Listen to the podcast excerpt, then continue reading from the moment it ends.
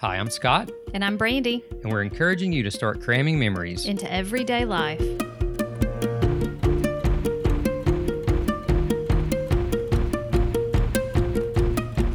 Hey, everybody, we have just gotten back from our first camping trip of the year. It was a great trip.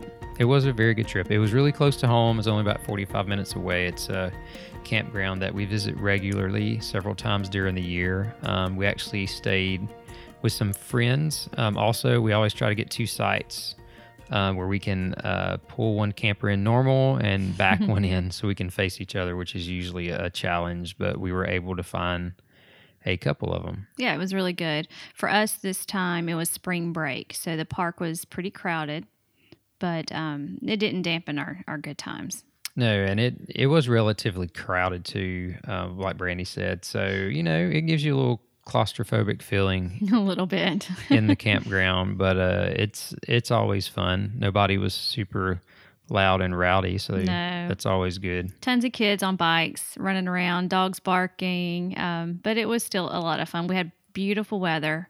And I think this was actually our first camp trip without excessive rain, though it did rain once. Yep, but I didn't have to pull the awning in. Perfect. First trip I've ever went on that I didn't have to roll the awning in because of wind. So it worked out good. Um, one benefit to the campground being a little more crowded is you kind of bump into different people that uh, because the campgrounds are just more uh, densely populated. So I actually met a lady next to us. She was camping in her, in her pop up with her daughter, uh, her and her daughter for her daughter's birthday, and the uh, father was coming down the next day. So you know, so they could have an official birthday party Yeah, it was a lot of fun. that It was, really, really cool to chat with them about that. And um, even the guy that we typically buy wood from whenever we're there, The Woodman. the woodman, he has a business card and it says Woodman Yep. and his phone number. and he shows up with wood and he unloads it at your spot. But anyway, he was even there camping. So it was really fun it to be was a lot of fun. And, and meeting people is always our favorite thing when we go camping anyway, is just to talk to people who are nearby or who you run into on the playground and stuff. So that's always a lot of fun. Yeah, and um some of the things that we had to try out this this time, uh, this this past winter, we did a couple minor upgrades. Mm-hmm. Um, one of them we wanted to chat about.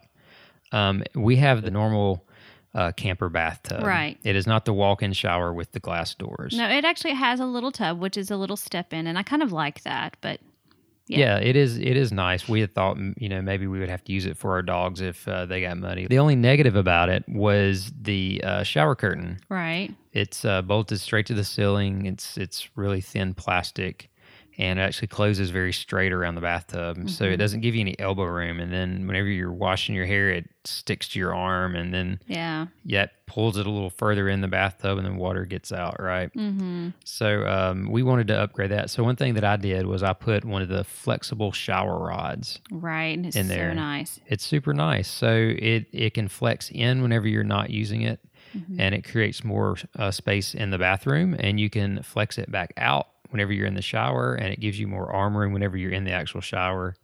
Um, then we bought a shower curtain off of um, Amazon. It's got like 12 inches of kind of a sheer material at the top. And then the uh, bottom of it is just a uh, cloth material that doesn't mildew. Mm-hmm. And that little bit of area at the top that you can see out of makes it feel a lot bigger in there while you're taking a shower. Yeah, it really did. I was really surprised at the difference. Just something so small made, like this new shower curtain and then that adjustable arm, it made a tremendous difference in the shower. Yeah, it did. And we also upgraded the um, shower head to a It's oxygenic. oxygenic I have been head. wanting one for so long, and so we finally um, purchased it, and it is a game changer. Yeah, y'all. it was it was really nice, and I I had read a lot of things about it, and I do agree with everyone. It, it isn't that it totally like ups your your uh, water pressure, No. but I think the way that it pushes the uh, water out and mixes air with it, um, it just gives you a fuller uh, stream coming from it. Oh, it's great, especially when I'm washing my hair and trying to rinse it out and trying to, you know, in the in the six gallons of water that we have, it, it made a huge difference because it, it helped rinse out my hair great um and then just it, it's great. It's just it was a good purchase. I'm really glad we got it. Yeah, and and I've seen people test it where they put their old shower head into a gallon bucket and the uh, new one, trying to see in you know in 60 seconds does it use less water. I don't really know if it did. It did seem like our um, gray tank didn't fill up quite as fast. You know what? I do agree with that. And we've got four people in our family, and we have four adult sized people in our family, and um, we did not have to um, dump our water as much as we normally do. Yeah, and I actually um, raised it up about four or five inches from Right. our other one, trying to be nice to my son because he's taller than I am. Yeah, you raise the shower head. Yeah, yeah. I raised the actual shower head, and uh, I'm like, "Hey, dude, what do you think about it? Was it great?" He was like, "Well, I still had the duck to rinse my head off." Yeah, but that's not our fault. He's just tall. Yeah, he's just a giant. So while we were there, we thought we would um, take a little stroll down a path by ourselves, leave the kids in the uh, camper. They're all like, "Where are you going?" We're like, "We're going for a walk. Leave us alone." They are definitely our little Velcro teenagers. They they they want to be with us all the time, which is not a bad thing. But sometimes mom and dad just want to go for a walk. That's right. So um, I took the recorder with us. Um, there were some things we wanted to uh, chat about, and we sat beside a beautiful stream on a couple rocks and uh, talked about um, having a group of friends down to the uh, campsite and some of the food prep Brandi did prior to this mm-hmm. trip, so we wouldn't have to spend a ton of time cooking. And just thoughts about all that. So let's take a listen to our thoughts on site while camping. It's pretty out here. I like the water. Don't you? Yeah, it's nice. All right. Well, hello. We are on site camping at one of our favorite campgrounds here close to home. And this is actually our first um, camp adventure of the year after a mild winter. And we wanted to talk to you about some things we did leading up and some rules we made for especially camping close to home. Yes. One of the rules, the biggest rule that we learned making, um, or for our family, is that when we are planning a camp trip, we're going to give it a three night minimum, which means we're only going to stay somewhere no less than three nights. There's just too much prep work and too much um, time set up and time to get settled um, into a campsite. So we've we've set that rule for our family. Yeah, and it definitely takes me at least one night of just getting everything set up, everything out like I like it. Um, one night of uh, sleep to kind of learn all the bumps and, right. And noises outside of each campground before I'm truly settled and um, kind of checked out from uh, work, checked out from um, what bill do I need to pay next week that's coming due at the house. So um, I think that uh, that a three night minimum has worked really well for us. Yeah, I think so too. And it gives our kids some extended time away um, so they know that they're going to be away from friends and activities for three nights. And it gives our dogs some time to get settled and to um, smell all the smells and get comfortable so that they're comfortable hanging out with us and not on high alert the whole time we're here. and because where we are now, we have very little to no um, LTE on our phones. It gives our kids about a day to detox True. Us as well. from um, social media and Spotify and everything else. So um, we can't connect. So you kind of get used to not even looking at your phone. As a matter of fact, I just left my phone plugged in the other day in case I need to make any kind of emergency calls because that's all I can do with it. It turned into a Right. really expensive uh, brick other than making phone calls. Yeah, it, it's a clock. It helps us keep time, but that's about it. It's useless out here. Um, we are on site today, out camping for the first time this year, and we're actually sitting on rocks next to a beautiful stream. We're in uh, west central Alabama and sitting across from some campsites, from uh, tent camping sites. And uh, it's, it's, it's been a very busy weekend. Yeah, for us, this is spring break week, and so this campsite or this campground is pretty full. Um, we're actually at the end of um, spring break, so we're, we're he- getting ready to head home tomorrow. So a lot of campers are packing up and leaving, so there's not as many kids riding around on bicycles and dogs barking and stuff. So, um, but it's been a very busy week here for sure. This campsite offers a section with full hookups, two or three sections with just partial hookups, and then there's a primitive tent campsites as well. Yeah, and, and uh, we've always stayed in the um, power and water hookup, but typically no uh, sewer. So um, I've got the big blue wagon Yeah. to take care of that because we still like to take showers in our uh, camper. Oh yeah, absolutely. So one of the things that we did this time, because we actually had a lot of friends come over uh, today to uh, hang out with us at the campsite, and we are camping with one of our good friends, is Brandi did a lot of prep work leading up to this uh, camping trip for food, so we wouldn't have to spend a lot of time cooking. Yeah, and that's not something that I normally do. We generally plan out what we want to have for each meal ahead of time, um, and if we're local, we'll definitely shop locally um, before we go somewhere, um, or you know, shop in our normal places for groceries. Um, but this time, I just wanted to not spend as much time in the kitchen and wanted to spend as much time hanging out as possible. So, if meat needed to be browned for tacos, then I would do that. Or if sausage wanted to be, we wanted sausage for breakfast, then I would, I went ahead and cooked that. So, just some things like that, um, just to help make it easier, so that everything went in Ziploc bags and either in the freezer or in our fridge, so it would be ready whenever it was time to make dinner. Yeah, we actually uh, pre-cooked bacon and sausage, so I wouldn't even have to go outside on the uh, griddle and get that stuff done. So it was ready to go. We uh, microwaved some of it. Um, we still cook some stuff on the uh, griddle. We actually tried for the first time um, this this camping trip uh, cinnamon roll pancakes. Oh my gosh, yeah, the kids are now hooked forever. They're like really good. Just buy some cinnamon rolls in a can, pop them open, flatten them out really good, and put them on the uh, the griddle and cook them like pancakes. Yeah, it was a big hit. The kids loved them. It was it was really really good. We also um, had our first time successfully cooked biscuits in our camper oven. Our camper oven has not been very friendly to us. Like we we enjoy the the thought of having a camper oven and the idea of having cookies and biscuits and things in our oven, um, but we haven't quite learned the trick of it. So this time, having successfully cooked biscuits in it made it um, it was very good. Yeah. So what I had to finally do is get a thermometer to put in it because it because it takes a little longer for the um, oven to reach operating temperature and to maintain. So once I put that temperature gauge in there and I was able to leave it on and let it fully warm up and uh, put the biscuits in there and flip them halfway through. Right. If not, they will flat out burn on the bottom. Yeah, now these were frozen biscuits like you get in your grocer, but um, not the canned biscuits, and they ended up being absolutely perfect. They were so good. So, yeah, so those were some of the things that I did for prep work um, for us.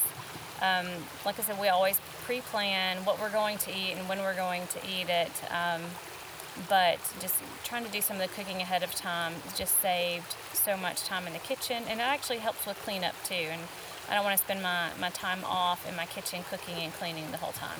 Very true.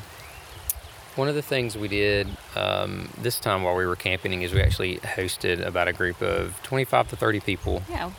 um, while we were camping. We were actually buddy camping with uh, one of our good friends, and um, but we had about 25 or 30 people come over. Um, we bought some hot dogs and hamburgers. It's very very normal kind of you know kind of stuff Yeah. and then asked them to bring drinks and um, hot dog buns. But uh, one of the things that I really wanted to do is is have all the food ready or or ninety percent ready by the time that they got here. So it's always a challenge trying to keep it warm once you know once it's ready. So hot dog weenies are easy. You cook them, put them in an aluminum pan, and you put them in the oven on you know on low. That's that's pretty easy. Hamburgers are a little bit tricky because you don't want them to dry out in anything Or get cold.